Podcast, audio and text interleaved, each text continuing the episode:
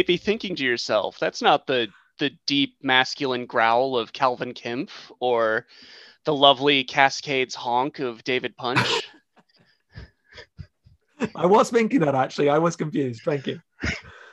yeah. Uh, hello. This is this is guest host Murph with guest host Steven. Hello.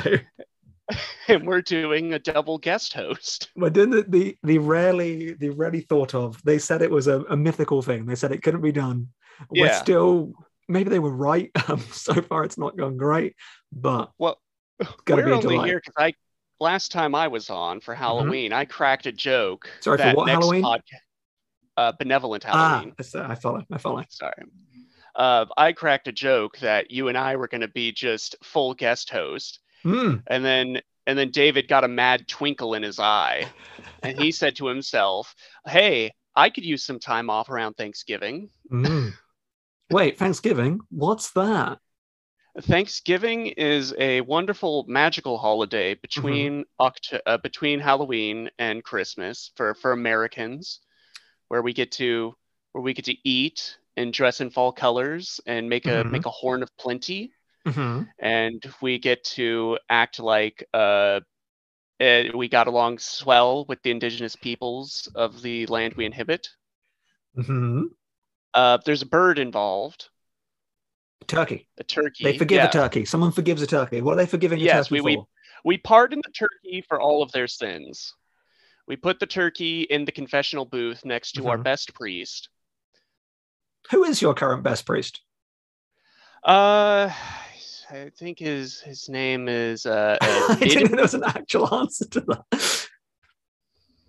I don't know. How does Well, you think out? Is there a ranking of priest priests? Is, is is there a ranking of American priests? And if not, can we do a podcast of that instead? Best the greatest American priests Mhm. at Judas the Priest. famouspeople.com. Oh no, they're Brit- uh, Judas Priest British. Whoa, hold on, hold on. Below that, 12 hottest priests that make you want Yes. to confess your sins. And then below that, 31 best donuts in America. Okay, so who are the hottest priests then? Yeah, hang on, hang on. We're going on a tangent. I was expecting this to be such a focused episode, and already we're looking at um, hunky priests. But give the people what they want. These. Oh, they don't give their actual names. I'm not even sure if these guys are real. Great, Father Blank. No, yeah, it's Father Lips, Father Supermodel. it could be their actual name. Is Father Lips above or below Father Supermodel? Uh, below. So who's who's one out of Father Sultry Eyes? Ah, is the hot priest from Fleabag on there? That's a thing, isn't it? The sexy. Uh, Steven, this looks like you. Oh, okay. Good. Well, thank you. Um, Oh, hold on. Hold glad- on. I'm putting it in the the chat. there you go. Again, really good. Good. That's well. That's an approximation. I, I will thank you. That's an attractive priest. We'll make that the thumbnail. it looks kind of.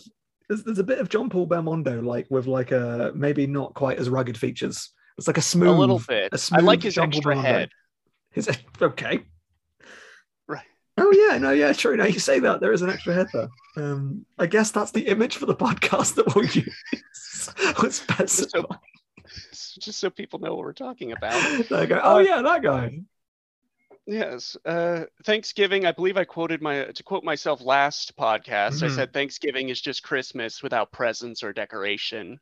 Wait, there's no It's- decoration. Surely there's some kind of like. I mean, there's like harvest decorations, but Okay. Like there's no no one's putting up Thanksgiving lights. What's Canadian Thanksgiving? Because that's a thing. Um, I don't know. I'm not Canadian. Oh, okay. Uh, I assume it's in fact. So here, the thing is, um, uh, I I know a few things about Thanksgiving because Mhm. they teach us it in school, and I retain all that information, as is my curse. Good. Um, eh, Thanksgiving is like Thanksgiving was a concept before the Americans did it. We just did it best. Oh, okay. Yeah, yeah. Is that, Like how a it, is that how it works? Is it like Eurovision, Yeah, the like- country that wins it gets it and keeps doing it? Effectively, Ah, I mean, you're English. Mhm. Like like our quote unquote first Thanksgiving is was a Thanksgiving. I, I Like vaguely follow. yeah, like the concept already existed. Mhm. A day to give thanks, to, Ah, to be okay. thankful for what you have. And then slowly over time, it morphed into sort of this like nationalistic holiday for Americans. Which is so unlike other holidays. Usually they just stay like banal, just inoffensive. Yeah. no jingoism in usual holidays, but you know. I mean, I've never heard anyone uh, say we need to reform Arbor Day. I mean, I don't know what Arbor Day is. Is that about trees? You don't you don't have Arbor Day? We don't have Arbor Yeah. Day. Is it about trees? Yes, it's about trees. Is it about the Clio Barnard movie, The Arbor? Because I would celebrate that once a year happily. It's it's a wonderful film. Um, I I can't say. So so here's what I'm wondering. Do you across the pond, do you Mhm. have any November holidays? Um, yes, yes, we do. Um, Guy Fawkes Day. Guy Fawkes Day. There you go. Oh yes, remember, remember. Remember? You see, you forgot, forgot. Um, yeah, we got. Yeah. Um, remember, remember Okay. the the the something November. I forget. Um, in which we The gunpowder treason and plot. Yes, I see no reason the seen 5th V November will ever be. Yeah, very, very, very good. Um, that's when we celebrate how some people didn't blow up Parliament by Mhm. kind of like approximating the blowing up of Parliament, but also burning an Mhm, effigy mhm. of the man that didn't do it or was scapegoated for it, because we hold a grudge. Yes. Okay. But that's immediately after like Halloween, right? So you guys have like Hmm. no buffer to Christmas?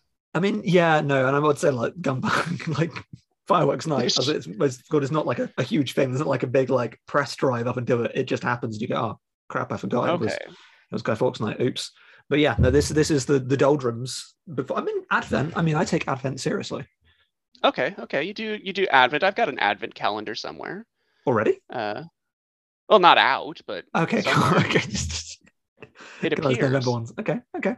But no, no, this is a like most months of the year. This is a holidayless month. Okay, okay, that's interesting because here in America, we view like Thanksgiving as that buffer between Halloween and Christmas. Like it's very exciting time for children because you get Mhm. three months of holidays. Um, is there a buffer then between Christmas and Easter? not. I feel we should re- I distribute mean, I these holidays Valentine's Day. differently. I feel like there's like these are too backloaded. Yeah, ours are very backloaded. There's like Yeah. nothing really in the summer other than Fourth of July, Do you have Pancake Day? We do that. Pancake Day. Is Pancake this like Day, a, is this like an IHOP thing? I, Or do you guys one, not have I don't know what IHOP? that means. Um, Fair enough, fair enough. We're learning so Um, much about uh, it's cultural exchange. pancake days around like Easter. It's like, oh god, I don't really know things. This is gonna be really bad. Like it's it's it's one of the days. Maybe it's like Shrove Tuesday. I don't know. I want to say Shrove Tuesday. This is probably incorrect. Um, but it's I a don't know what Shrove we. Tuesday is. Well, there you go. That sounds like a thing, though, doesn't it? Is that like Um, Fat Tuesday? I believe it's to do with Easter.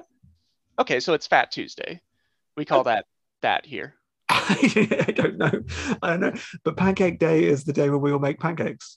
Um, because it's I think it's I think it's like again, this could be entirely apocryphal. I think it's like wartime tradition of like what could you make Okay. From rations um to still be celebratory and like the only thing that you can make that was like a treat was pancakes. So we cook pancakes. And the thing about Pancake Day is it's a thing legitimately that you go, oh crap, it was Pancake Day. Oh, we haven't. Mhm. Oh, oh, we forgot. Oh, we should have had pancakes. Oh, never mind. Okay. And that's that's Okay. Pancake Day. It's a hell of a day. Fair enough. All right. Um, so Stephen, Yes. uh, my English friend, for Hello. for the amusement of our listeners at home, because um, so I far they are not prepared- amused. I've prepared a Thanksgiving quiz for you. I was warned, but I was also told to not do any work beforehand. No, no research. I'm just not. curious how much, like, actually, because here it's ubiquitous. We just assume Hmm. everyone knows about Thanksgiving. You know, Canadians have a Thanksgiving. They do. I asked you about it. Yes. Um, but I'm curious because the only way I would assume you would know about anything about Thanksgiving is through like absorbing American media. Yeah, yeah. They mention it a lot in movies There's, and like in TV, like Ross and friends dressed up as a turkey. Yes, yes, that That happened. a, that that happened. yeah, yeah. that happened. Um, It's not a So joke I- or anything. That's just it's just a thing that happened. I've just got um, some questions here. I googled Thanksgiving kid for uh, quiz for kids. Okay, good, good. That makes sense. Differentiated. So- So, so the first question, um, Yes. and I've already destroyed this with my earlier information, but when when was I will have probably forgotten it. first Thanksgiving held? When? Yes. Like if you Okay, can narrow it down to a century. 1600s. Correct. 1621, Yes. the first Thanksgiving. Yeah, Um, after the release of Macbeth. Is that right? Wow, that did happen. About you know, yes, because because the pil- uh the pilgrims inspired the Tempest, or at least some of the people. yeah, yeah, yeah, yeah, yeah. Okay. Okay. Colonialism you're learning okay. things, listener. There you go. Good. Okay. Uh, yeah. Do you do you know about the pilgrims? Are they? I they started in England, so I assume So- they were taught to. Here's what I've presumed. It's never a thing that's been told to me or taught to me. So my presumption is the the pilgrims, which I presume is the euphemistic but probably weird term we shouldn't use, but I'm going to continue to use, um, were the people The that came over. Yeah, yeah, the colonizers, the, the genociders, um, were those that that came over from England in the. That may be a question later, but in the Mayflower. Yes. Okay. You've And- you've answered question four.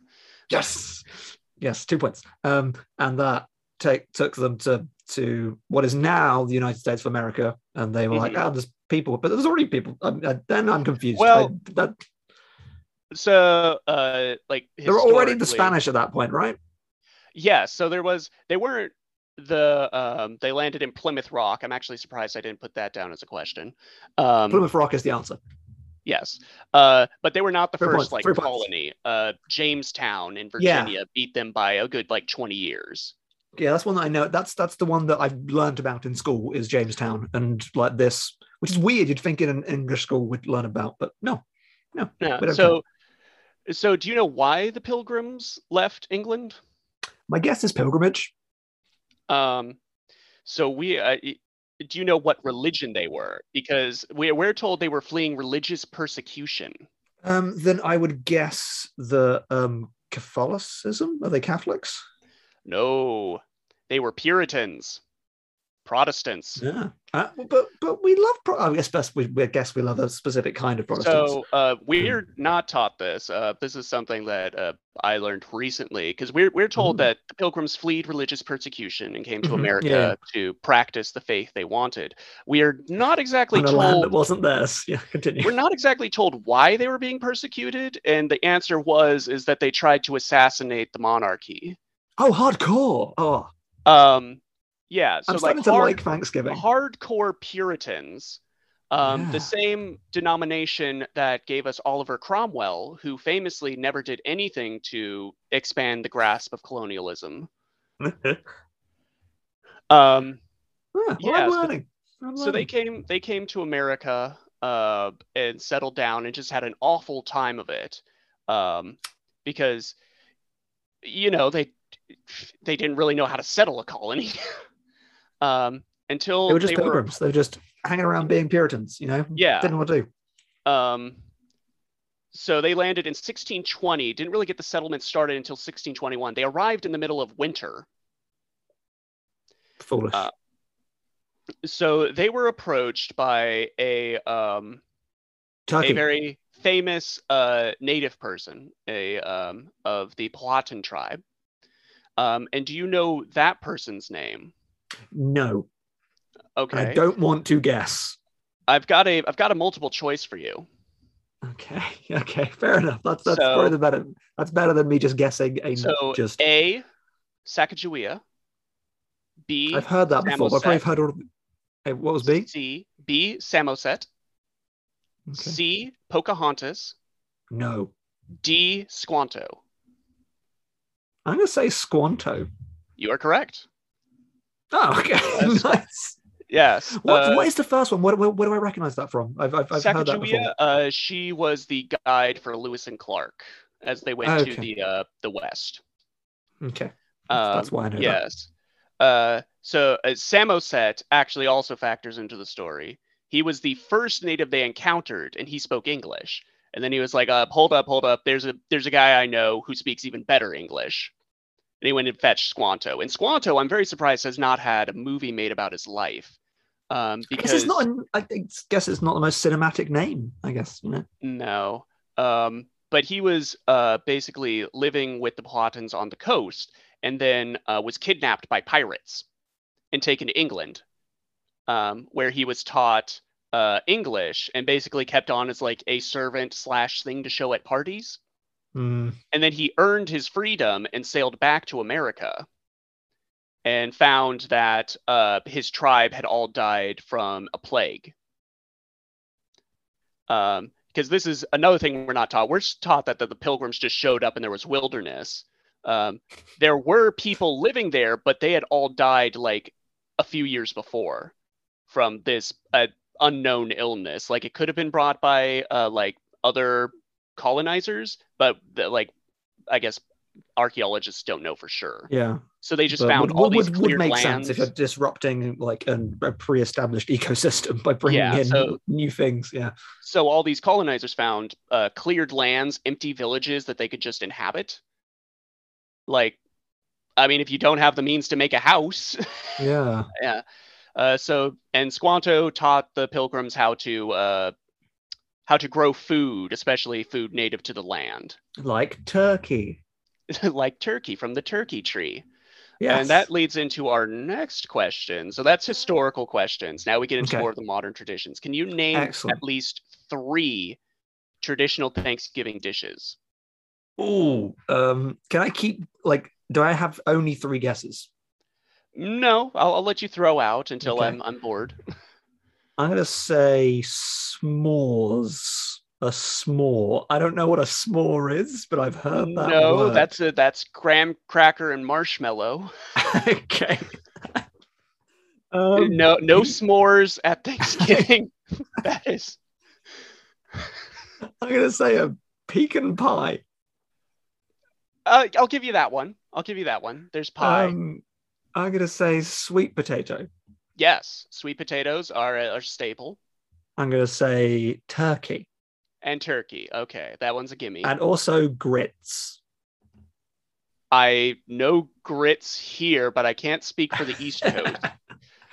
I'm gonna say East Coast grits. yes. Okay. All right. That's good. Yes. Uh, cranberry sauce is another traditional yeah, yeah. one. That Pumpkin pie, green Ah, beans, rolls. You gotta have a roll. Okay, yeah, makes sense. Okay. Stuffing. Ah, yes, for the turkey. Yeah. So all right. All right. That that works out. Uh, So far, so good. I'm nailing this. Um, this one may be a bit trickier for you. How I many doubt it. Thanksgiving candles are there? And for bonus points, what do the colors represent? Um, does this mean in existence? no, no, like traditionally, how many Thanksgiving candles are there? Um, 12. 12? Okay. 12. Um, the correct answer is none. I made that up. God damn it.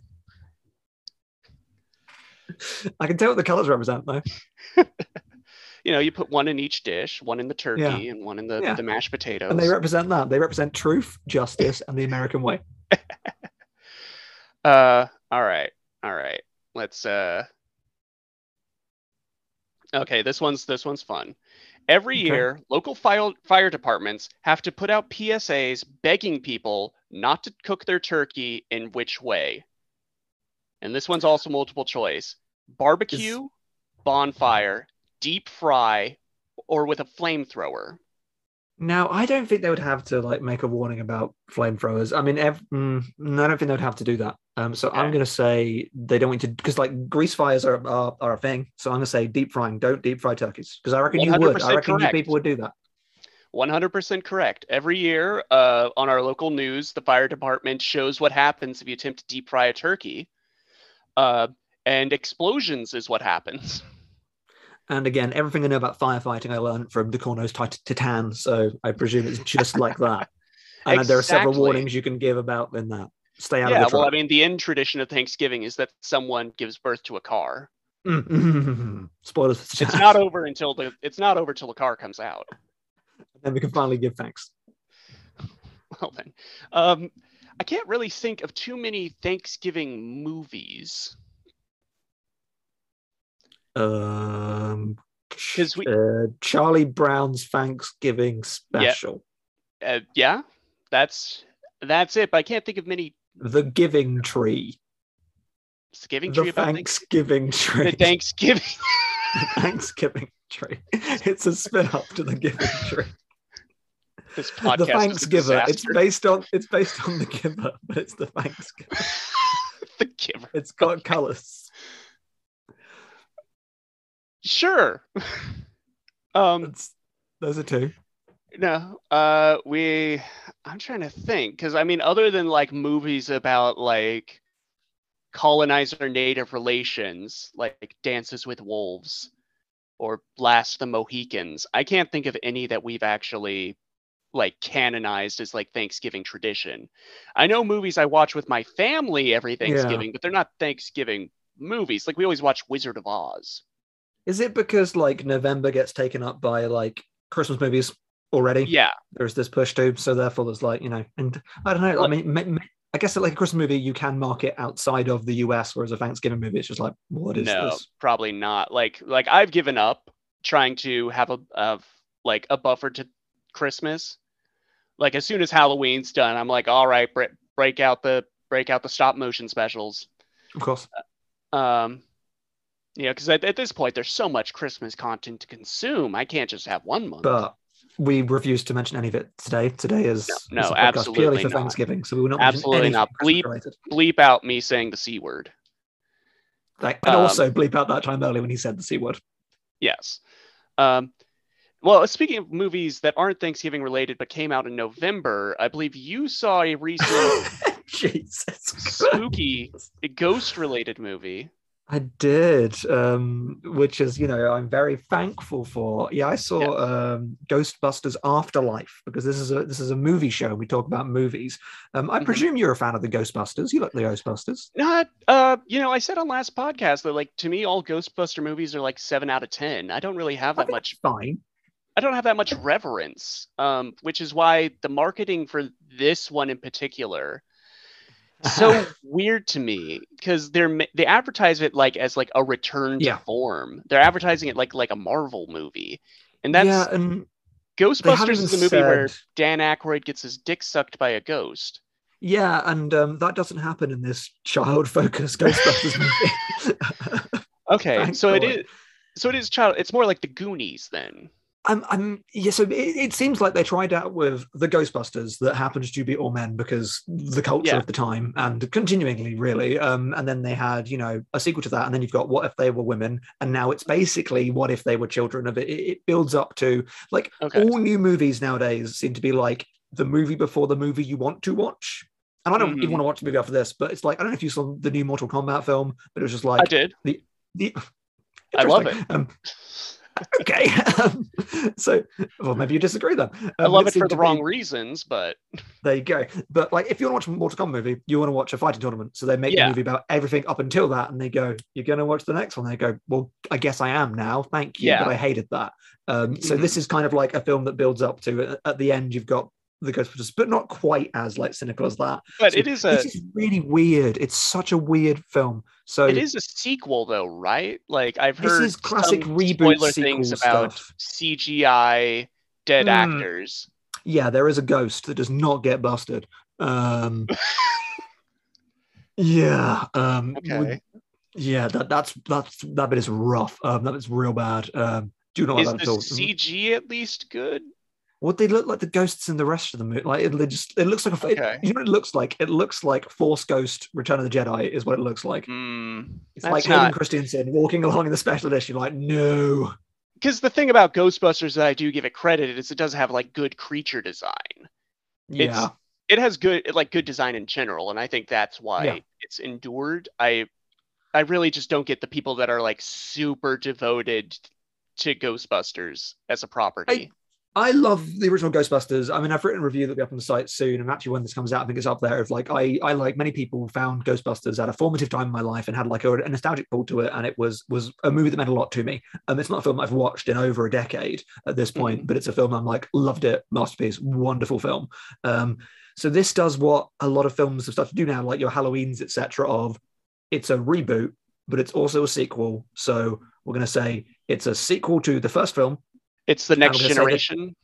yeah, yeah, exactly. And we're going to say the time between then and now is also the time span that's happened in the film. So that kind of like meta thing. So like Mhm. there's a slight meta layer where this is a film about bringing back the Ghostbusters because they've faded into obscurity that is set in that period where Ghostbusters, to be honest, faded into obscurity, but it's a manufactured obscurity because like two Ghostbusters films came out in that Yeah. period. So they Um, do they do the Ghostbusters 2 thing where they say like the first movie was all a hoax? No, no, annoyingly, that would be really funny. Well, they kind of do, and that's that's a kind of annoying bit here. So the, the premise of the movie, which you just have to make this leap of logic because it's ridiculous, is Mhm. that Ghostbusters happened in the world of this film.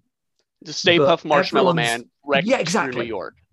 Ret for New York, ghost bursting out to be busted, a, a kaiju climbing a tower. Yeah. Um, that all happened and was solved and happened in 1984, and we've forgotten about it. There's a scene where Paul Rudd, who's a substitute teacher, um, the new characters, it's his family, so it's a single mom and two children. Um, so we mainly focus on the daughter, um, who's brilliant. Actually, McKenna Grace um, plays the daughter. She's the, the good thing in the movie. She's a really the script is bad, but she's brilliant. Um, I really like the way that she is presented the whole way through. There is definitely a kind of like neurodivergent coding to her that it does a really good job with.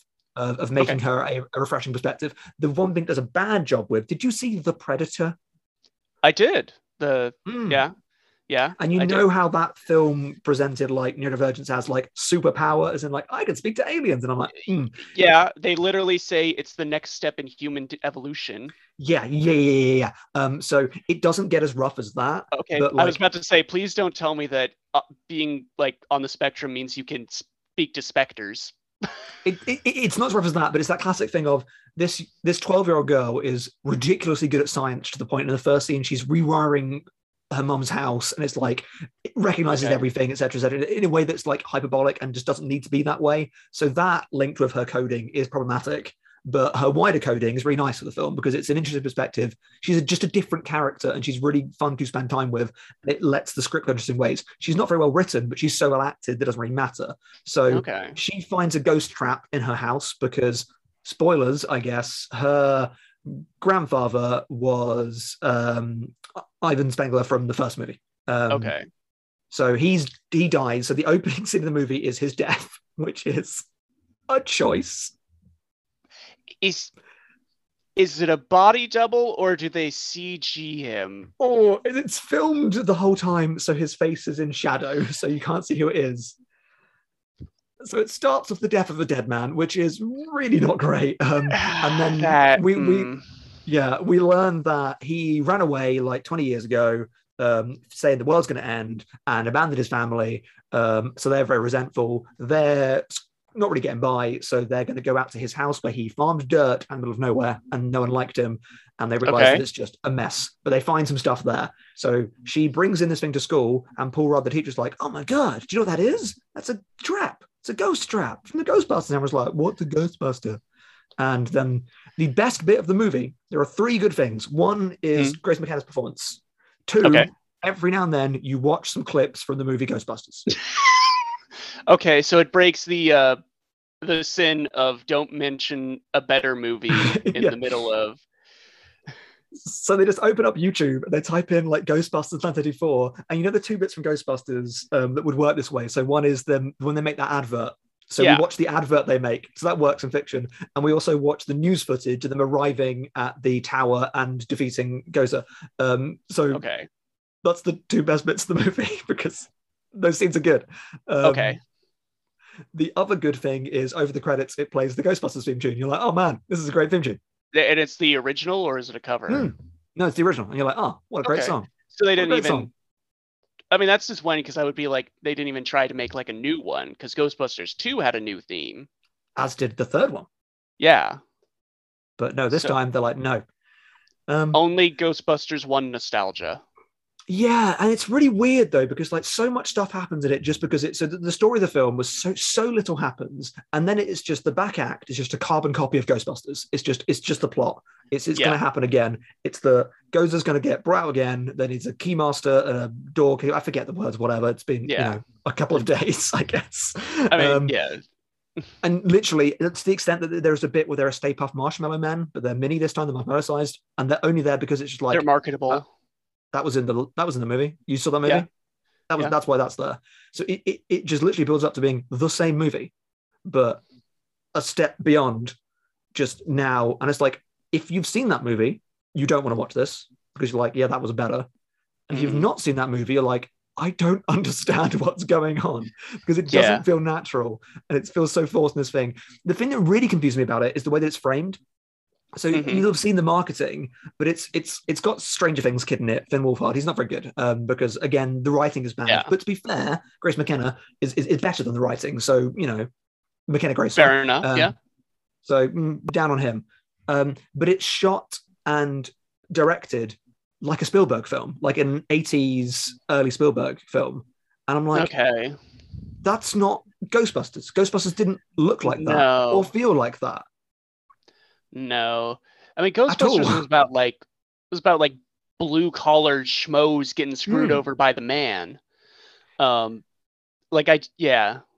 It wasn't call to adventure. guess- It wasn't childish nostalgia. It's really weird.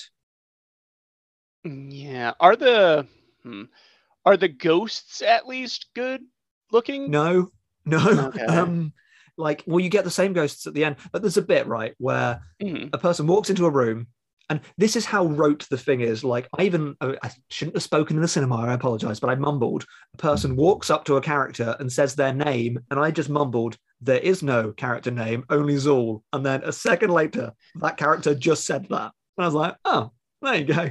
Welcome to the movie guess. Uh, so it's it's it's just remember.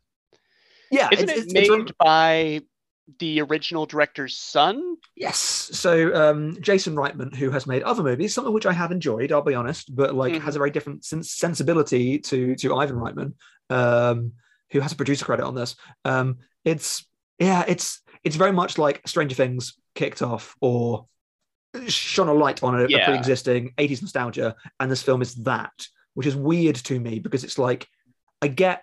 I actually quite like the idea that it's it's not Ghostbusters in style Mhm. because we have Ghostbusters. Don't do that again Yeah. um, but it's not a new thing. So it's it's cliched and repetitive and rote, but of something else. So it's like it's not new, Mhm. but it's all. I- It, but then it's not the See, I- same thing. Yeah, and so I guess is this is it a spoiler to ask like is like Gozer the villain again?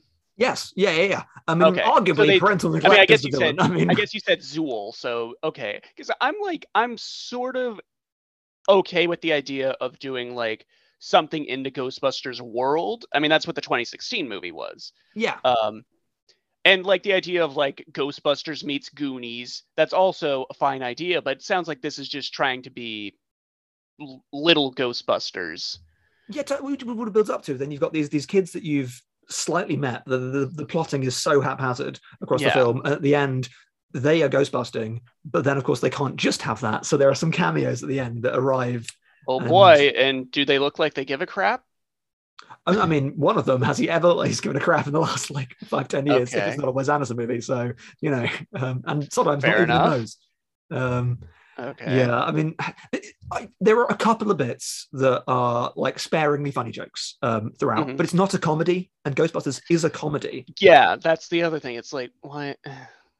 This is an I adventure get film. it. It's a Spielbergian adventure film of that's set in Ghostbusters, and then it's just like you- you're right. If it was just a, if it was just an artifacts of the past film about like what is this thing we were fascinated with that belongs to the past, that would be interesting. But Yeah. instead, it's been like, remember Ghostbusters? Same. Remember You like it? Ghostbusters? Yeah, we liked it. Yeah. The kids should like it too. It's that you know when people try and force their kids to like the things that they like. hmm It's it's Yeah. that the movie is just that. It's like you know what? If a kid watched Ghostbusters, they'd love it. I'm like they actually probably wouldn't. I'll be honest. Uh, mm, I think uh, I, it depends on the age, I guess. Um, because I think I think kids like action and they also like to Mm. laugh. That's why Marvel movies are popular. Yeah, I think, Uh, but people forget like how few But it's jokes just there lot- are in Ghostbusters. It's just comedic yeah, actors who we know who are good. over the kid's head. Yeah, Um, either that or they would laugh and say, "Ha, that man said dick." yeah, which is which is oh that that, that man has no dick. You know. Um, Yeah. It's yeah, it's, it's it's not very good, and the the bit at the end involving the person is I ridiculous. really, um, mm, I really hope someone starts an ethics committee or Yeah. something about CGI dead people. Yeah. And I'm not talking about Especially in. Ghostbusters. Like that's Yeah. that's what makes it worse. Is like bringing them as a ghost is Yeah, that's um I don't know. I haven't seen many movies that have done that yet. I think the most egregious was a uh, Rogue One with CGI Hmm. Peter Cushing. Which was otherwise a great movie to just be- being like, why is this here? It just Yeah. Do you remember that that James Dean film, which I guess is not coming out now, but when they announced Mhm. that where it was they were supposed to be hiring James, James, Dean, Dean. yeah, Yeah, I'm not I'm not up on that. I guess I don't know. Uh I could see an argument being made like in the case of like Rogue One where it's it's not CGI Peter Cushing, it's CGI Grand Moff Tarkin. Mm. Um yeah, yeah. I, I, but I then that pulls into the question of whether or not actors own their likenesses, which I think is It's a very slippery slope for Hollywood.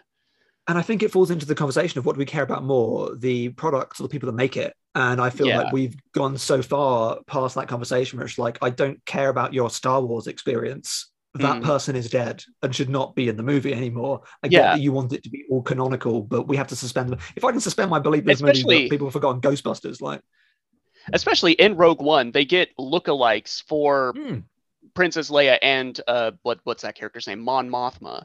They don't Yeah, well, CGI uh, them. no, I mean, did you see the new? I mean, I don't think you did. The, the Halloween Kills. No.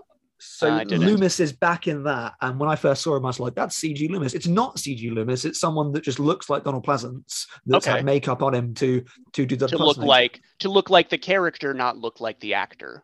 Exactly, and, and that's fine, and that's actually kind of cool. It's not done well in the film because the film's not very good, but Mhm. it, it it it works. And yeah, I, this franchise, no, I mean, uh, it being a franchise is weird. I I, I don't know who wants this. I get well, the people that want this, people are being like, Oh, I I hated know when you brought it back want last time.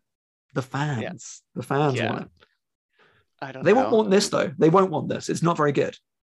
I think maybe they'll want it because it's it sounds like it's more of a kids movie and therefore they can use that as an in to get their Yeah. kids interested in their interests. Yeah, I think you're right. Um all right. Well, I guess the only good thing about a good new Ghostbusters being out is that Ecto Cooler is back. It is. Yeah, yeah. yeah I, I was drinking some stuff. Yeah. okay. Well, I don't know. I don't really have any other films to discuss outside our main topic.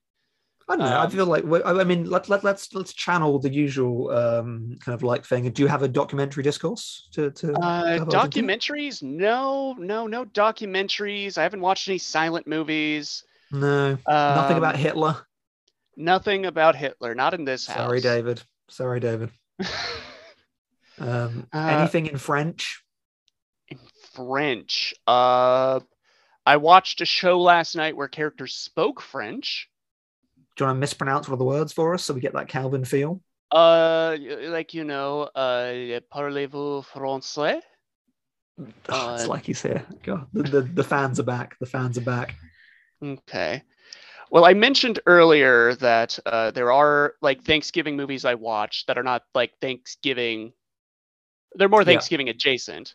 Um, Wizard of Oz is one of them, just because I think like there was a year where Turner, Turner Classics Movie did 24 hours of Wizard of Oz. On Because because Thanksgiving? because because because.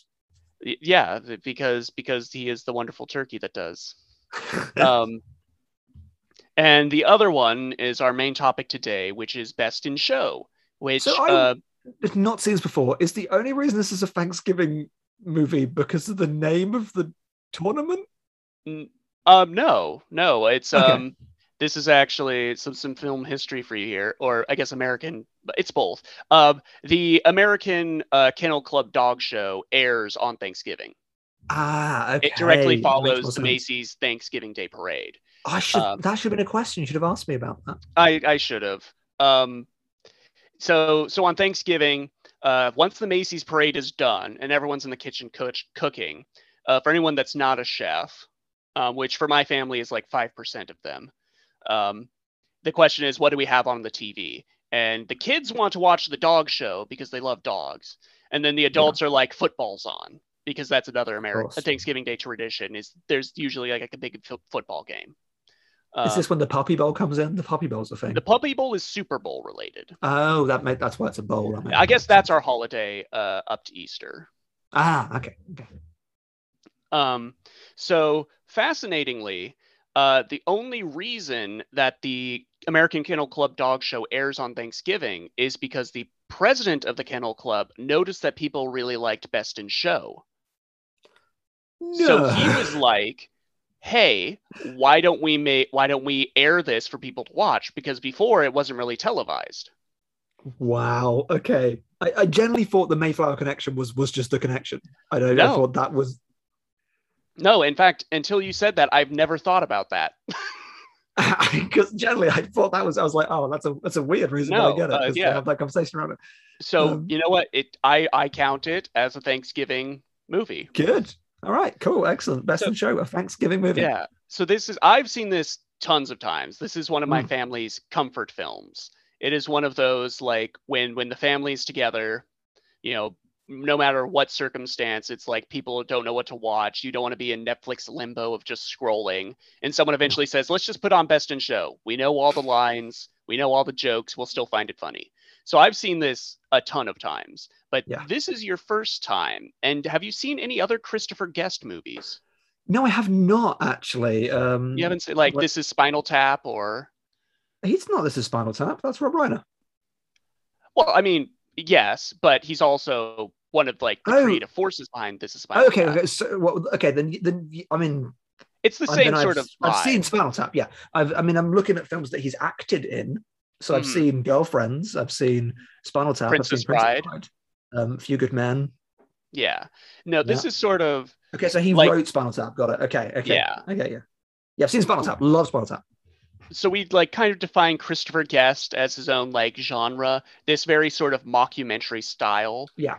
Especially since they have recurring casts. Um and this improvisational, very loose feeling. Yes. So what were your impressions of Best in Show? Like completely first time seeing it? Yeah, so I mean, it's very interesting to me. Like mockumentaries are always, especially when it's a mockumentary about an already bizarre thing, because like the initial question is just like, well, why not make a documentary about this bizarre thing that already exists? Like, um, so I actually watched straight after it because I'd never seen it before. I watched um, the Errol Morris um, documentary Gates of Heaven because I thought it'd be funny Okay. to have watched Best in Show and then Yeah. watch a Pet Cemetery documentary, um, which is again is that, but also the connection being like finding the weird thing Mhm. and just presenting it in all its glory. So there is that question of being like, why not just make the documentary about um, the the kennel club, whatever? But then it comes from like documentaries are so often inherently exploitative, especially when they're Yeah. about characters and colorful people. So Mhm. I really like this approach of we can have the joy of characters and colorful people. And I love the documentary stylings of it. I love the way it commits to that. And it's just a really smart way of making a very good comedy film. It's hilarious. Yeah. I really enjoyed it. No, yeah, no, I I'd like um it's odd because the only thing to me that really strikes it as being like a mockumentary is in how is in like the candid interviews. Yes, which is so good. Because it's one of those ones where it's when you actually think about like, well, if a documentary crew was recording, they wouldn't be in the people's room watching them put on kimonos and Yeah, there, there- are points where it steps beyond certainly. I mean, the, the thing that I like, so I actually listened to a podcast about it by accident. Um, I Oh. listen to the podcast by accident, but um, I was listening to the Roger Deakins podcast because it's great, and they Okay, had yeah. um, Roberto Schaefer on it, who is a um, director of photography, and he's worked with a number of people. Um, so he. Um, I guess most notably was the director of photography on um, the Kite Runner and Quantum of Solace, um, but he was also the director of Okay. photography on this and Waiting for Guffman. Um, so he talked about the difference there of Hmm, making a Bond movie and making a Christopher Guest movie. Um, and he talked about how working as a cinematographer, trying to make a film look like a documentary, which is really, really interesting. So I was really looking out for the filmmaking about. Yeah. So you're right that the the form of it and the editing of it is not documentarian. Like there are scenes that like this would not be a documentary, especially like there's a scene where they go back to a hotel room to look for a, a busy bee. Like that, yeah. the way that's cut, you could not get a crew there. It would not follow that way, even if you wanted No. to follow that narrative. But mhm, the way he talked about like stepping out of the instincts they most of it's single camera apart from the show at the end which is multi-camera to give that feel of Yeah. it is a whole sensation but they talked about things of improvisation helped to keep it feeling that way. But he said there is this this instinct as a camera operator for a fiction film. If something's about to happen, you pan towards it so we can see it happening. And Mhm. he was trying to pull away from that thing because if it was a documentary, you wouldn't have that. So if a character starts speaking,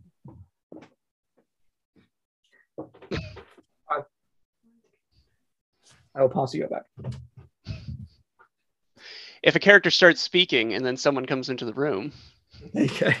So if the character starts speaking rather than the camera being already there, it's like getting caught by surprise. And there are loads of things where I have to be talking about something and then we move away to that object. So like the, Mhm. the syntax of it, I so to speak, is is very documentarian, which really adds to it because like I've, the core of this one for me, and hopefully you agree, is just these people are just hilarious and it's Yeah. fun to just let them talk and say things.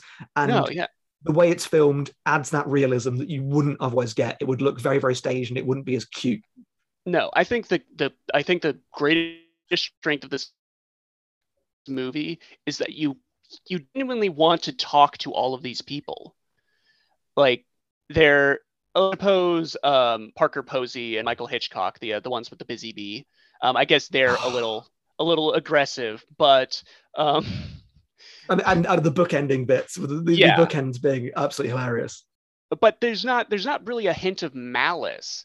Like more often than not, we're laughing with them rather than at Yes. them. Like even like the um like the camp gay couple. I want to talk to those guys. They look they sound like they're fun and have stories.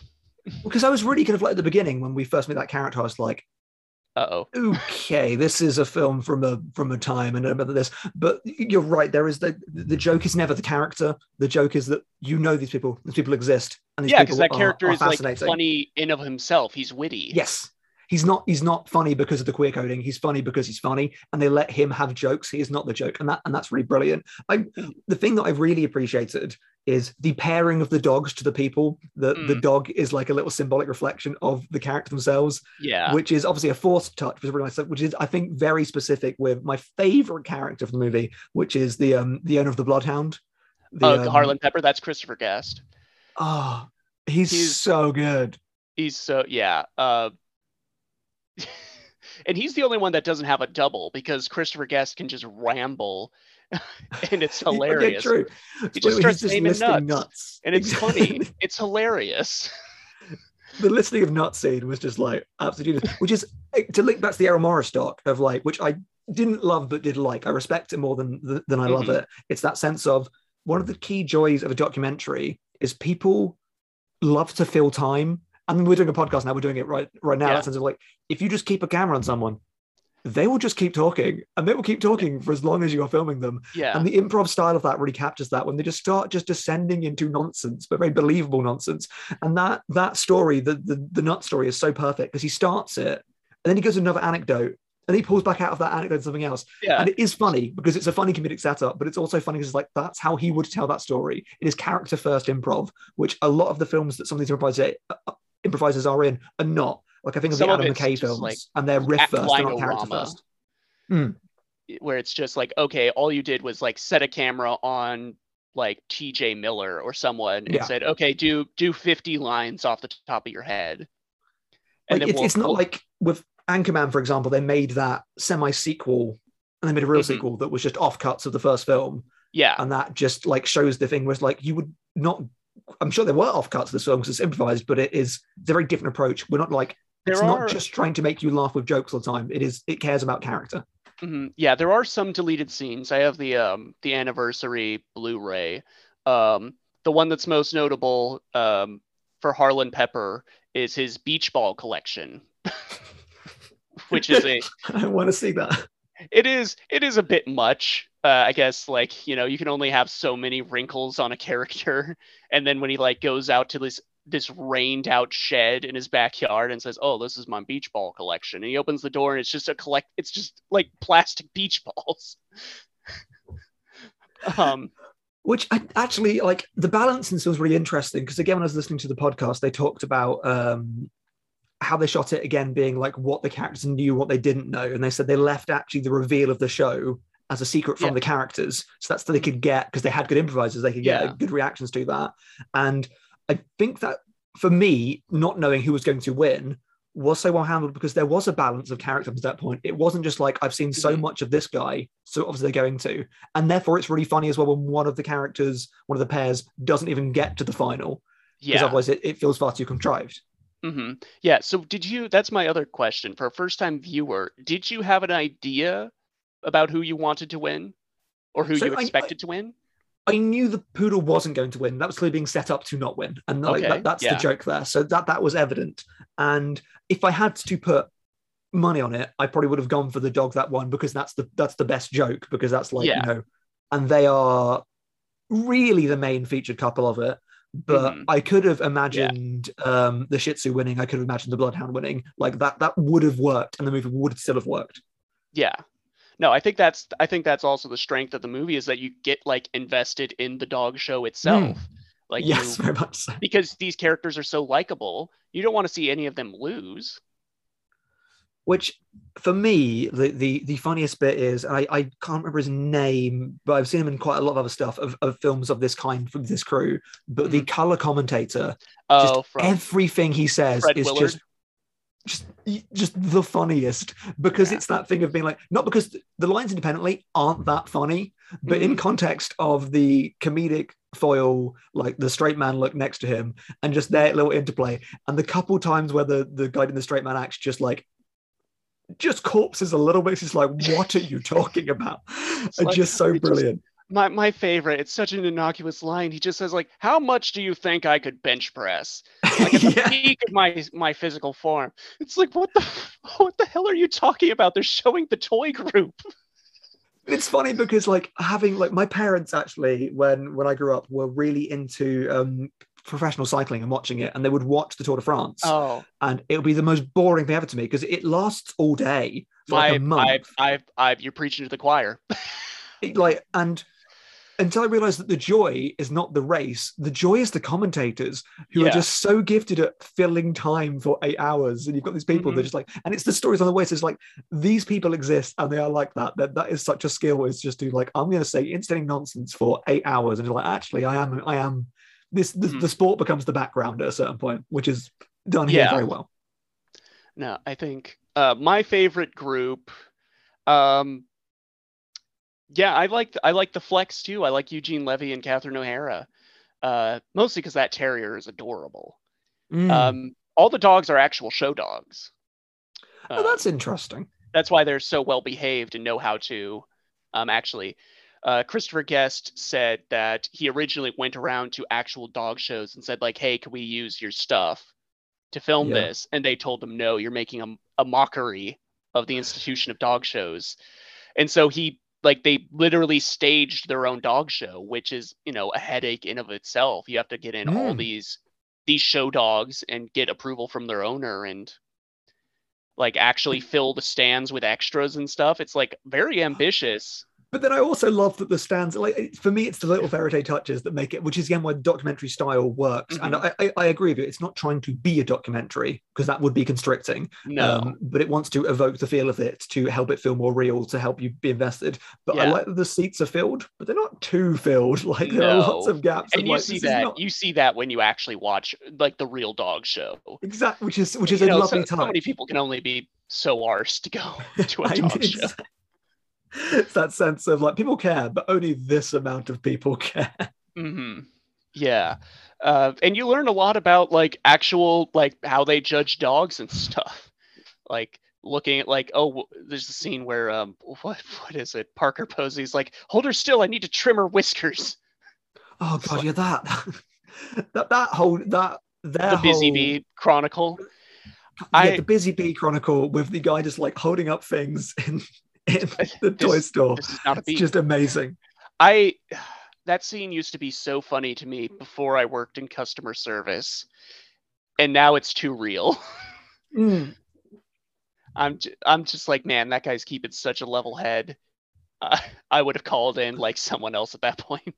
Which actually, like, um, my, my, my partner who has like worked like front of house before, or or like had that experience with the the card declining saga of like the way Oh. that the yeah the concierge or whoever is is, is going for the thing, be like, that card. Okay, fine, not that card. Maybe we can do something. Have you got that? And just actually, the, the, the joke there from I think it's Eugene Levy that, that says it, being like, "Do you take travelers checks?" And it's like, "Yes." Yeah, yeah, we, we It's do. like- I, I don't have any.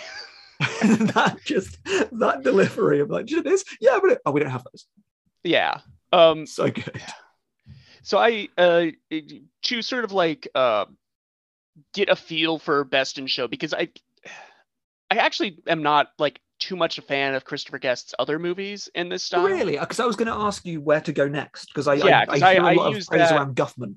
People like Guffman. so waiting for Guffman has its fans. I'm not too into it because it kind of does the opposite of what we're saying that Best in Show does too uh, really well. It's that the characters are a little a little too eccentric, okay. And you really get that feeling of more like, okay, this is a variety of takes. They're running with whatever the weirdest thing someone says. Um, and uh, like the whole the premise of waiting for Guffman is it's like this small town where they produce uh like bar stool legs or something like that. That's their main export. They're putting on like a a, a bicentennial celebration, and it's this stage show where like the ca- the guy playing the uh the young boy is in his 30s and stuff. But the the issue is is that it's a musical and the music is really good. Like it's it's not funny know it was a musical. it is a musical because they put on a musical and you watch the Oh, musical okay. show. But it's like, Nice. you know, like as someone who's done like community theater before, it's a very ambitious show and the the music's good. So it's very hard to like I don't know, find that tragically funny and like the third Ah, act okay. the third act hinges on a joke you see it coming a mile away. Um, it yeah, I'm just not too hot on waiting for Guffman. And then after uh best, then he did Best in Show, and then he Yeah. did A Mighty Wind. And I think Mighty Wind is a much better follow up. Okay. But its issue is it's almost too subtle. It's about it's about folk music and folk I mean, I like folk music. Yeah. Um, and in that, again, the folk music is really good. It's like it's almost not even a parody. It's they just actually made new folk songs. Um, I'm looking at the crew. It's the same people. It's the same it's people. with exact same crew. Um, that one, it's Mighty Wind is very sincere. It's almost more of a tribute to folk music than any sort of like mocking mockumentary Yeah. of it. I think the like the most out there character is Jane Lynch's, where at one point she says, "I was raised by a coven of witches who worship the concept of color," and that's just a one-off line. And uh, That's funny though. I like that. Yeah, and Jane Lynch in Best in Show has one of my favorite lines where she's just is talking about her upbringing. She says like my dad was the stern one and my mom was like the unconditional love and that worked out really well until my mom committed suicide in 81. yeah, yeah, that was. Yep. And I another scene that I really, really I think the the running joke throughout of that everyone is has a sexual past with one of the main with Oh, one of the main uh, characters. with Catherine O'Hara. Yeah. yeah, like that. That is a, a joke throughout is very very funny and I, and could be not funny in like a different film because of where the joke's being landed. Like she is not objectified. She is not overtly sexualized. It's just it's more the joke is on Eugene Levy's character of just like Yeah. his reactions are what make it funny, and that it keeps Mhm. happening every circumstance makes it funny. Um, but the I guess like the climactic point of that one is when they get actually go to someone's house and the hmm the way that scene ends with a conflict resolution hostage. It's yeah, just like that's extreme. the film into a different film for a little bit, but only for a little bit. It's um, it's a lot. that's yeah, there's just so much you can like the characters just feel so realized. Like even the ones you Mm. meet for only like a single scene. Um like the um the actual uh, show organizer, um, who I think is Ed Begley Jr. He's in the other ones in a much more bigger role. He also has a lot of deleted scenes where he talks about like the um the like the vendors outside the hall and selling all these weird dog contraptions. And I think he goes on a tangent about like one year there was a someone was selling a robotic canine that broke loose and killed one of the poodles. With like with these small characters, you're right because like even like the judges who none of them speak apart from just the judging phrases, Have they managed to imbue a specific personality and like get some humor out of just the way that they judge their own little Yeah. of like selection of breeds. Oh, it's good. It's very, very good. Yeah, and you learn all these like little factoids, like from from Fred Willard, and um, unfortunately, I can't remember the who plays the co-host. Um, But he's good. He's very, very good. Like he's, yeah, he's like straight like down the this line. judge trained to be a priest at one point, and it didn't work out. And you're like, what's what's the story there? How do you go from being a priest to being a dog show judge? That bit was very funny. That was that was that was good. I like that. Yeah, Are we no, it's- including Spinal Tap in this conversation of Christopher Guest movies? Is is that I I count it, uh, even though it's directed by Rob Reiner. Um, I think I think it embodies a lot of the same ideas because it's also a mockumentary. It also Yeah. has um, Adam McKean and Christopher Guest.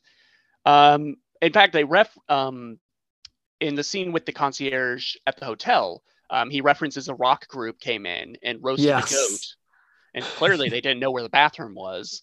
Um, that was supposed to be Spinal Tap. That's funny. That's funny. I mean, because I, I love Spinal Tap to the extent of like it's one of those movies where I has become a persistent reference point of anytime anyone mentions there's like I listened to the the Last Night Soho podcast uh, when Calvin said he he watched it in Dolby. I was like Dolby. I watched it in Dolby, and I keep saying Yeah. that to people, and they keep then they think I, I keep like, oh no, no, that's, that's a reference to a film, by the way. I do know it's Dolby. Yeah. I do know it's Dolby, but it's funny to say Dolby because of the Spinal Tap joke. Just know. Yeah. No, um, I, I like Spinal Tap well enough. I think I need to see it a few more times. It's been a I long love time. Spinal Tap. Um, yeah, and didn't he do? Were the Ruffles him? No, I don't I know. think- the the Ruffles, which was a, a Beatles parody. Oh, the Rutles, Rutland Weekend. That's, The Eric, that's Eric Idle. Eric Idle. Eric. Idle. Okay, okay. Yeah. Yeah. No, it crossed a while there. And I know Christopher Guest has done some recent ones in this style, most recently Mascots in 2016. Yes. I haven't seen it. It's gotten pretty middling reviews. Um, Hmm. the most common complaint I see is that he keeps wasting Parker Posey, um, who what a plays crime. uh, who, who plays uh, the lady with the busy bee. Yes. Um, and a fun fact: um, my uh, high school drama teacher was her college roommate. Ah, Um, and Parker One Posey got actual braces for Best in Show. awesome.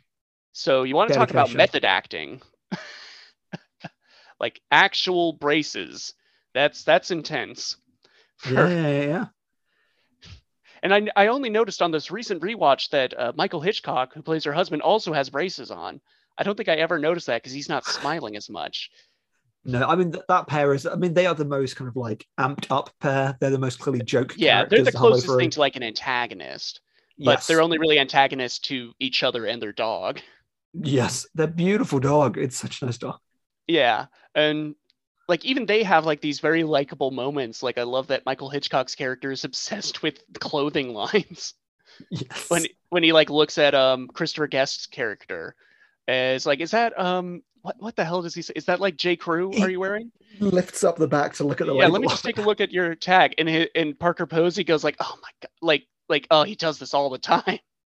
Yeah, that's that- that actually my history with favorite scene. characters is is That- great. The My my favorite scene is when they're at the like the pre-show like dinner or social, and you just get to see them Mm. interact with each other. I mean, just like the announcement that this party will not end until this ice sculpture is melted. Yeah, and uh and shout out to Jennifer Coolidge. She's never not funny in anything I've seen her in. yeah, um, I watched it with Emma, and she made the point being like people un- just undervalue how brilliant she is. she's she's time. great. She's like so good at comedic timing, and I think like Mm. she's so good at playing that like that bimbo blonde character that people assume that's who she is in real life. Yeah. No, she's she's fantastic, and she's great in um uh A Mighty Wind as well. Um, did you see the uh the arc between her and Jane Lynch's character coming? Yeah. yes, I mean, very much telegraphed from the beginning, but also Okay. also well, well- done and, and, and amusing. And I like the, the way that it is shown and revealed eventually. Is it, it, it's Mhm. good. It's good. No, I think in retrospect, I think this is the movie my parents used to teach me about uh, the existence of gay people. Oh, there you go. Uh, well, I, I, there you go. Well, Yeah, and that's what we have to be thankful for, I guess. that's what we have to be thankful. That's the for. Thanksgiving miracle. Do we get Thanksgiving Yeah. miracles? Do we get miracles on Thanksgiving? Uh, Not the miracle is that the uh, food is done on time or done well. Hmm. So like the Um, main the main thing of Thanksgiving is it's it's culinary then. It is it is it is it food is holiday. about it i mean it's about me seeing like family members uh, thanksgiving is our highest travel holiday Oh gosh. So not thanks to the earth then, but you know, thanks to no um so that's when you're supposed to see like all the family it's basically family reunion the holiday Yeah. And then uh, a big meal and everyone has to like contribute a dish or you know in some way uh, this year i'm doing fried parsnips with a wine sauce Oh gosh. Wow. That, does sound very nice. That does sound very nice. It is. Yeah. Um, do you have any feasting holidays? I guess we're just looping back to the start of the hol- the podcast. Yeah, which yeah, I, I presume seems, appropriate. Um, uh, I, I, Christmas, like I don't know, like we, we eat a lot. I mean, actually, people people view Easter as like a big time to come with the family and have a meal. Okay. Like, that's that, that that's a big meal time. I think there's that like expectation that you would meet up with your family and have a large meat, but we don't eat meat in this house anymore. So like, which also makes most like eating holidays strange because it's always built around like the featured enough, animal.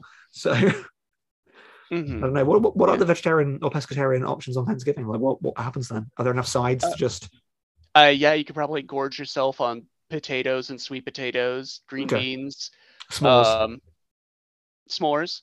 Um, yeah. I mean, well, s'mores contain marshmallow. Is that considered? I guess it's vegetarian, not vegan. yeah, yeah, yeah. Okay. Uh, there's tofurkey. Um, one of the people in my Oh. family is a vegan, so we always prepare some some tofurkey for them. Is that carved to look like a turkey? Because it's, It's- just a giant lump of tofu. That's just It's it's sliced to look like turkey slices. Uh, okay. yeah. no, uh, do you have anything to be thankful for, Stephen? No, no, very little. Um, Very little. um, but like turkey's bad, right? for you or in general? It's, it's bad. It's like it's it's one of the, it's one of the bad meats. Like it's it's oh, it's not a it's not a good meat. It doesn't taste. I, very I don't know. I don't know. Is does turkey have trichinosis? I don't. Like, Uh, but it's like it's it's it's not. A, if there's a reason it only gets eaten at Christmas and like Thanksgiving, like turkey's not Mhm. good. I like turkey. Yeah, okay. I think I'd rank. I guess I would rank ham above turkey in terms of lunch meats. I like turkey more Mm-hmm. than chicken. yeah. Um, here, here's here's some more trivia from Oh, yeah. from the from the brain of Murph. Um, our national bird was almost the turkey. but it isn't. It's an it's an eagle. It's a bald it's a bald eagle. Um, Mm. and that's this was one of the things the Continental Cro- Congress um, voted on. And Oh, old wow. Benjamin Franklin stepped forth and said he put his foot down on the bald eagle, not physically. Um, and he said, "We need the bald eagle." I, I believe he straight up said the bald eagle has a foul moral character, whereas the turkey is a, a noble, intelligent creature. And I'm not sure Ben Franklin, uh, king of the king of the prostitutes, should be talking about uh, foul moral moral characters. I mean, Wow. I mean, do, do you agree with the national bird choice? Would you would you change the national bird? I think um I can't imagine America where the turkey is our national bird. It would make the Muppets different. It would. It would. I can't picture Sam as a turkey. Sam the turkey is not as good as Sam, Sam the turkey. eagle. Can you name uh this was one of the questions I crossed off on my list. Can you name the turkey mascot of Thanksgiving? I mean, I mean, sorry, was just a You- listeners, you can't see it, but like but but Steven just made the expression like I just told him his dog died. Like he, he I'm confused how to pass the question. Is it, are you wanting me to name it, or does it have a name No, that already exists? it has a name. What? Blank the turkey. Turk. Turk the turkey? No, it's not Turk. Terrence. Terrence? Terrence. Terrence. no, Terrence it's, Stamp. it's Tom. It's Tom Steven. I Tom guess I would. I should have should have should have already got there. I don't know why I went for Terrence before Tom, but Terrence Howard the turkey. Yeah, okay. Tom the turkey. Yeah, well, there you go. I learned something. Thank you. Yes. I guess no. I have I have education to be thankful for. we seek we seek to educate on this podcast, at least when you and Hmm. I are on. Yes, uh, but apart from that, it's just you know nothing. Okay. A wasteland of intellectual merit. No. I guess Tremors I've always kind of considered as a Thanksgiving movie. Why? It's about eating. Yes. or being it's eaten. phallic. I like. Is that is that a Thanksgiving thing? Well, only the candles And then tell us your other your Thanksgiving movies that you would classify, not the world at that large. I would you, classify. what well, we were Thanksgiving originally we were originally going to do uh, Fantastic Mr. Fox Yes. because that's autumn related and it's about uh, he steals turkeys, right? No, he steals grouses, Um, the, the chickens and cider. chickens. Okay, yes, chickens. Maybe I'm thinking of the book. And ducks are related. Um, yeah, I mean that's like any sort of like autumn movie where it's specifically about being Okay. in autumn. That's a Thanksgiving movie. Um, I guess I guess here in America we view thanks we use Thanksgiving as a time to enjoy fall because October is Halloween's month. That's about Yes. spooky fall or benevolent fall and then in November we actually get to enjoy like like the fall color palette and clothing. Um, and then Christmas rolls around and then everything's red and green. So I can't. So- yeah, it's, the, the yeah, two Thanksgiving, sorry, the three Thanksgiving movies are The Wizard of Oz, Best in Show, and Fantastic Mr. Fox. That's it. I mean, kind of. Yeah, like I'm Wow, okay, struggling. I- okay, okay. Charlie Brown Thanksgiving and the Yeah, we- spin-off, the Mayflower Voyagers. Yes, Um, and, and the Thanksgiver and the Thanksgiving tree. Yes, Uh, I watched. I watched Intergalactic Thanksgiving this year. That's Cool. a um, that's an old TV special um, done by the people that animated. Well, it's by the animation house that did Fritz the Cat. Oh, okay. Um, it's not it's not directed by Ralph Bakshi. Um, very different movie. That's about um, that's about space pilgrims who look like pilgrims and um, and bride and covered wagons pulled by space horses of course. um, landing on a planet that's populated by a bunch of Shreks. Um, where where the planet, uh, the king is the funniest person amongst them. Okay. That sounds like it would not be an irritating movie. No, uh, the king, the king of the aliens, is named Gucci, Gucci. King Gucci. Um, which you know, kids movie. Uh, um, Kids love Ridley Scott. There's a- Um, there's a YMCA musical number with some fleas. Hmm, It's all right. It's cute.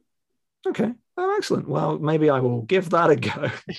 there's uh yeah yeah i guess there's t there's um trying to capitalize on the the peanuts thanksgiving special there's there's bc the first thanksgiving Did you guys get bc over there As, as That's a in that's a comic time? Is in the time period? That's like, did do you guys, have did you guys BCD get christ in england Uh, no, no, we, we're yet to get that. Uh, no, I know of DC. Does this come before that? um hmm. No, I guess. Yes. Yeah, well it's the first thanksgiving bc the first thanksgiving in caveman times. Okay. This is Uh, like Assassin 33 AD or whatever that movie was called. The, the you know the 10 one. You know the movie I'm talking 10000 bc from uh roland emmerich Also that. No, I'm thinking of the movie where they send back people to kill Jesus. Yeah. Steven, you remember that thing earlier where you said if you put a camera on someone, they'll just talk to fill time? Yeah, yeah, yeah, yeah. So What um did Calvin give you a list of things we're meant to promote?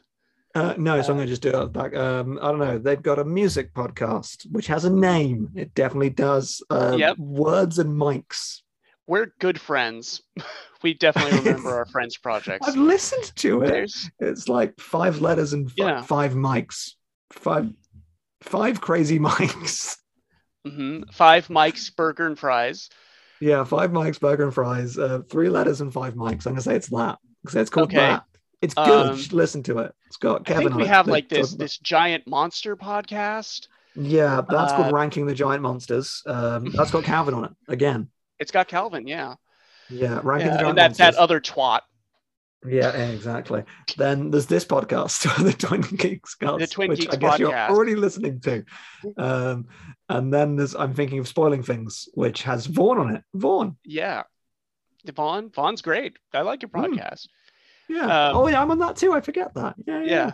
And the DD Cast. And the Daydream cast, yes, with those with those rapscallions, uh, Pavlos and Brogan. If you haven't listened to that, start with the Spore episode and have your mind blown. Mm. Well, Uh, yeah, you know, I'm much more likable sounding on this one. So start with maybe start with this and then go to Spore. And... Well, I mean, I, I mean, Murph, they're listening to this right now. They've started with this. Oh shit! Right. if they can hear my recommendation, they are listening. I mean, in Japan, they listen from the end to the beginning. Ah, okay, so all right. So go back to the. You're listening the wrong way. Go to the beginning. listen to this and then go listen to the Spore episode of the DD Cast, uh, DD Okay. Cast. And So, then you're gonna have that. your um your full thoughts on Ghostbusters Afterlife yeah, up. yeah, yeah, yeah. That'll be up. Um, a few reviews. Um, I'm seeing Petite Maman and um, Power of the Dog this weekend, so they'll be reviewing those soon. And there's Another a Spence dog review movie. Coming up. I know Drive My Car from Vaughn, um, House of Gucci. Also, I know Calvin's seeing Licorice. Pizza soon. Um, Uh, Licorice very Pizza. I want to see that. I wanted to see that ever Mm, since I I learned it starred the lead that. singer of Haim. exactly. Um, it's everything else about it you hate, but Haim. No, I love Haim. apple. Yeah. Um, so uh, stay tuned to the twingeeks.com, your home for all the Can- best takes on classic and contemporary cinema. That's how it goes. One hundred percent. And And now spay listen to a song by Matt pets. Farley. This is a Matt Farley song about listening to the podcast, which you probably stopped listening to a while ago. but in No, case you're still here, Let's just keep rambling. I keep rambling. What, what, what could ramblecast? There you go. What's what's Calvin gonna do? Um, I don't know. short. I mean, yeah, you've been listening to this and you're like, why is this episode so short? We recorded for a long time. Just there was the nothing worth listening to. Um, thank, you, thank you for being joined by me and for joining me for this co co-host scenario. It was a Mhm. joy. Uh, yep. I'm sure Um, we'll be invited right back on. they won't Next let us time. do this again. Next time it's gonna be Brogan and Pablos hosting. There you go. Um, so until next Thanksgiving, I'm going to give thanks to you, Murph. Thank you. I'll I'll give thanks to you, Stephen.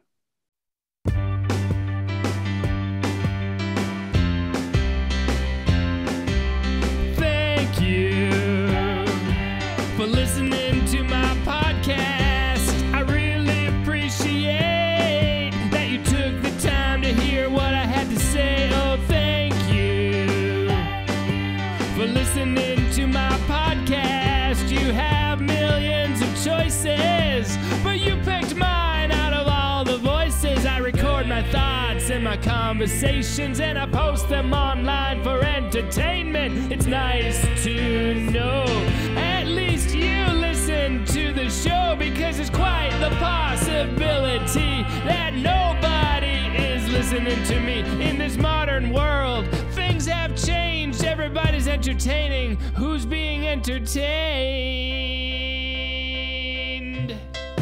Thank you for listening